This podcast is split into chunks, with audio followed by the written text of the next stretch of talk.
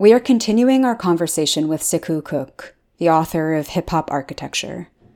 Sekou is an architect, researcher, educator, curator, and assistant professor at Syracuse University School of Architecture, where he teaches exploratory design studios and seminars. In part two of this episode, we discuss Sekou's now finished exhibit at the MoMA, how the transformation of public spaces has been used to displace marginalized communities, architecture's response to social justice movements like Black Lives Matter, Sekou's ultimate desert island hip-hop track, and much, much more. Take a listen.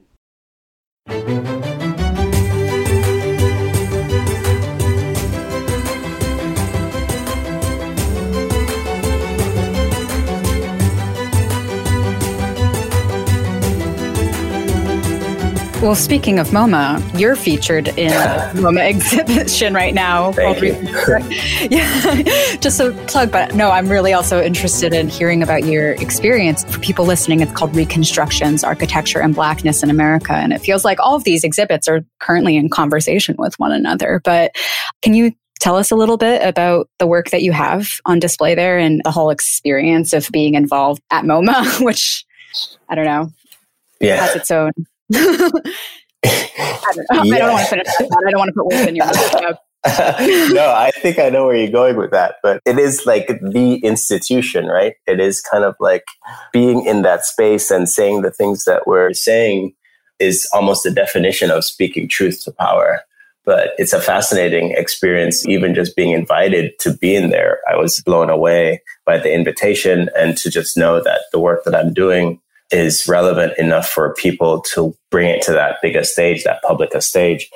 So yeah, it's a fascinating process. And also, again, the first major show at the museum to feature Black architects. These are newly commissioned works by ten Black architects, designers, and artists. And two of the people that I mentioned before, Olalekan Jeyifous and Amanda Williams, are in that show as well. And my piece in the show is situated in Syracuse, New York, where I currently am and have been for the last ten years, and expanding some of the research and thoughts that I've been doing here in Syracuse, because part of the brief of the call for the MoMA show was to think about these ideas through cities, through separate cities that we would be focusing on.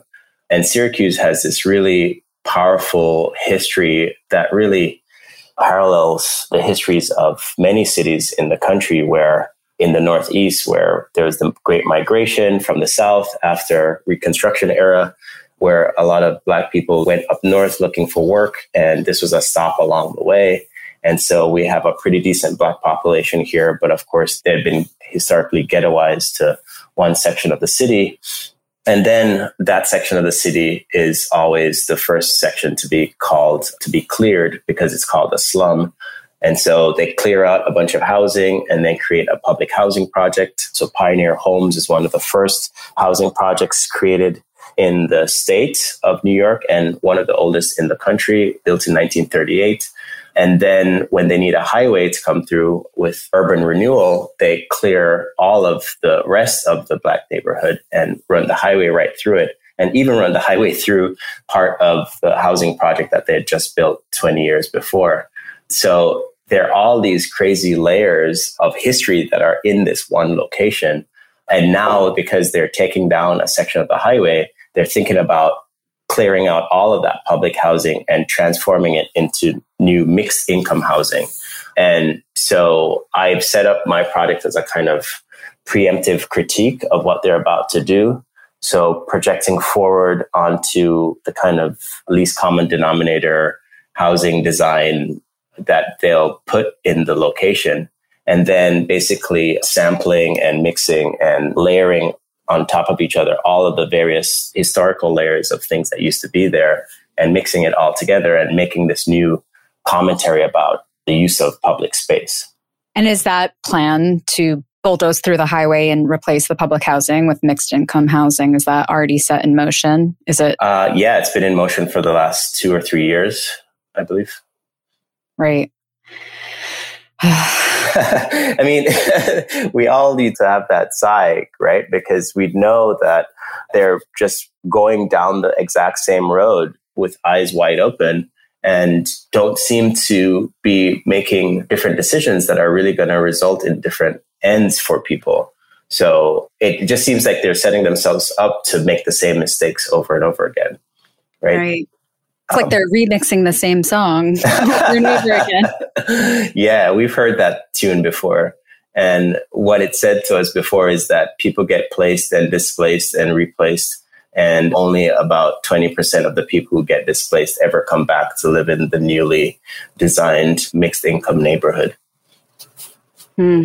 Are you involved with the communities that are going to be most affected by that plan? No, I would say I'm not deeply involved with them. I have had involvements at different levels through some of the work that I've done with my students. I've been involved in some initial community conversations, met with many community leaders in Syracuse on the south side, dealt with some projects there. I've built some work in that area. So I am familiar with and involved with on some level, but it'd be disingenuous for me to claim that I have like a heavy involvement to influence the process. I feel like my best way to influence the process is to bring as much awareness to it as possible on the stages that are accessible to me and through my work, which is I'm a designer. I'm not really a community organizer or community advocate, right? Right, of course. I was just curious. But I mean, clearly what's underpinning all of this is there's such a strong social consciousness embedded in all of your art. And we've talked about this a lot already, but about how sort of normative architecture is resistant to those ideas. But in light of the last year and a half with uh-huh. one of the greatest civil rights movements of our lifetimes, with the Black Lives Matter movement and the murders of George Floyd and Breonna Taylor, among others, do you feel like architecture as a profession is actually responding to that? And if not, what do you feel needs to be done to make those changes? They're responding. What kind of response, or is that response effective, is the bigger question, right? I would love to sit here and say that I have all the ideas, but I don't, right? I remember when all of the protests started to happen in Minnesota, my primary message was just to stop and take note of my own privileges, right? Like, what privileges have I had in my life?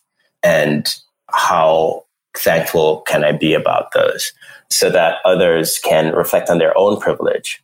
And once we start to understand the nature of privilege in this country and how it manifests into the ways that people live and relate to each other, then that greater level of awareness can start to influence how decisions are made.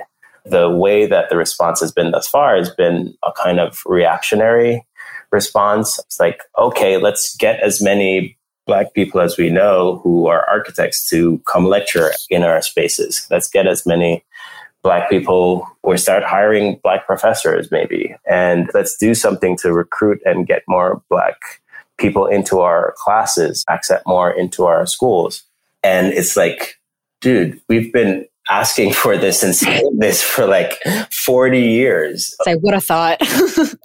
Yeah, like none of this is new to us, right? Like all of these newly woke people coming to us with all these ideas, like we've been sitting on the sideline talking about this shit for forever. It's not news to us. And going out and trying to just automatically recruit all these people and automatically hire Black folks to teach in these programs isn't immediately effective, because you have this deeply rooted cultural disease. It's really so deeply embedded in the nature of how architecture expresses itself that you're not going to change it overnight. You have to have a really, really long-term investment in changing people's minds. There are not a whole bunch of Black students lining up to even get into architecture school. And when you do look at the students who were recruiting, they haven't had the guidance that they've needed through high school and through their guidance counselors to point them to how to get into an architecture school.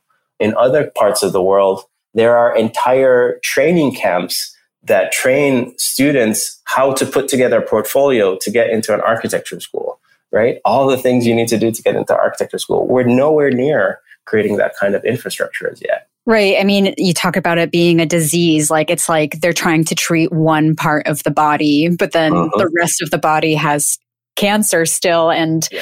I don't know. Yeah, you can't just change these things overnight. And just adding representation for the sake of representation, it still begs the question of whether like we're incorporating that into like the movers and shakers, the power brokers of an institution like a university, right? Like just having more Black students or Black professors is just mm-hmm. one element of like who's actually making the decisions for the overall institution about fees and preparation for incoming students. And as you just said, so many of these things go so much further back than at the university level.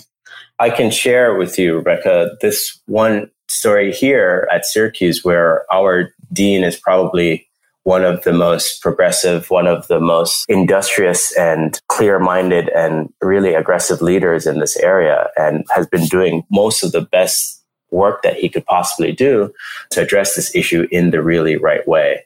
And last semester, last fall, there was this really amazing studio taught by two Black professors coming in and talking about, again, the histories of Syracuse and Southside, and some overlap with some of the work that I did for the MoMA show. And when I looked at the studio and the content of that studio, I was thinking, this is a studio that I've wanted to teach for years. This is just beautiful how they put it together. And it was amazing the approaches that they had and the freedom that they gave the students. And there was so much complaints that their students had. The students, they had so much resistance. And it was just such Why? a challenge for them, because all the students were all thinking, well, you're not teaching us architecture. Like, we're not learning what we're supposed to be learning. And because they had already, they were fourth year students, so they had already gone through three years of being taught architecture in one way, and then all of a sudden they're supposed to be learning about social justice and Blackness and history to create architecture. And that was so foreign to them that it was really hard to digest. So in the end, the studio was a success on many levels, but it was such an exemplar of how far we have to go. It's not just, okay, this is the solution, let's put it in action. That brings up all kinds of other challenges that we're not yet prepared to tackle. Right, because maybe in their mind, there's like a deep anxiety about not being prepared for the outside world of exactly. architecture, that like the profession is not responding to that same kind of sensibility that you were trying to exemplify in that studio. Exactly, exactly. The profession is not ready for it. So them being trained in this way isn't going to get them the job at H O K that they want, or at Gensler, or with Big, right? Right.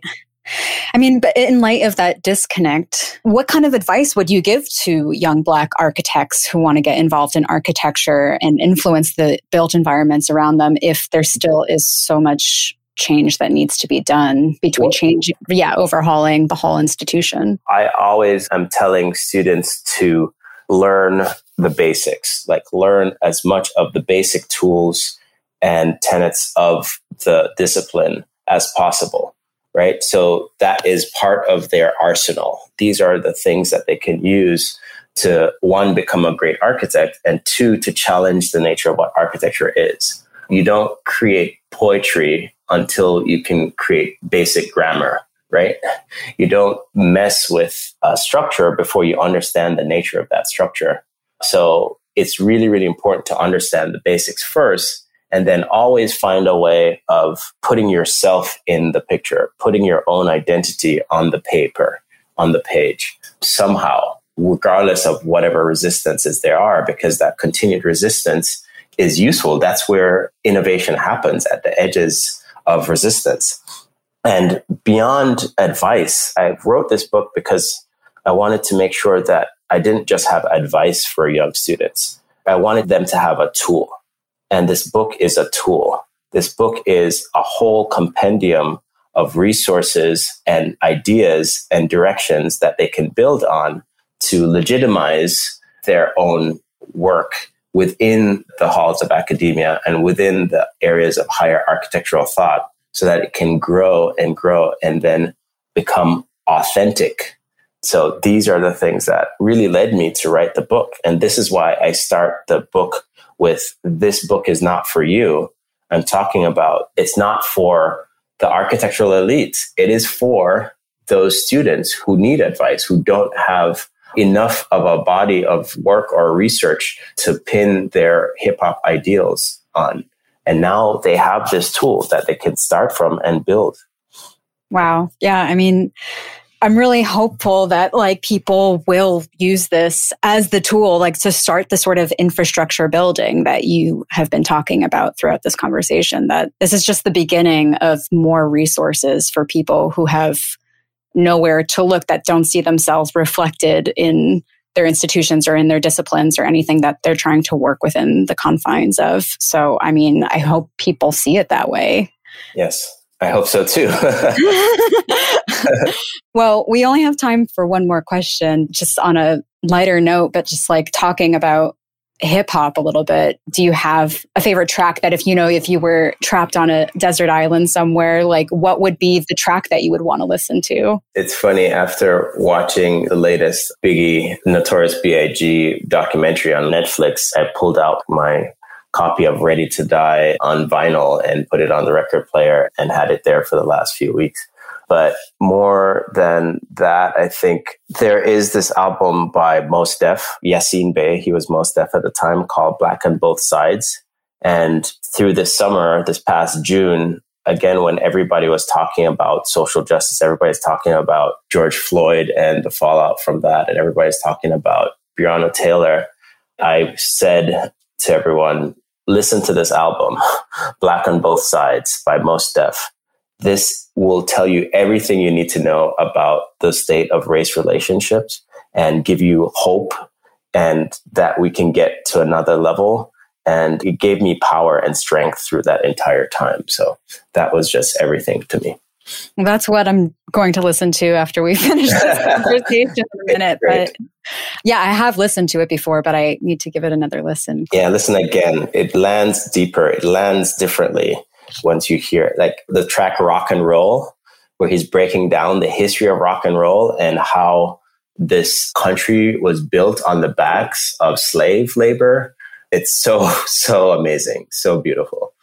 I've been thinking about that too. Like, this is maybe a little tangential, but like, sure. like the whole history of pop music and rock music, it just all came from slave hymns. Yeah, it's not tangential at all. It's exactly what we're talking about. It's like the spaces that we live in, the institutions that we live under have been using our stuff to make money for the entire history of this country, right? Including music, including money, including culture, including all aspects of culture and including architecture, right? And then we don't get a seat at the table and we don't get included in the conversations, and the things that we say and do are seen as other or tangential or outsider. But the book is really about how to give value to all of those things and show that we are legitimate and authentic at the same time, and that we can use that energy to create a whole new architecture for ourselves. I think that's actually a very nice place to end on. I just, yeah, thank you so much for this conversation. I hope that everybody buys a copy of Hip Hop Architecture, and I'm going to link it in the show notes for this episode. But thank you again.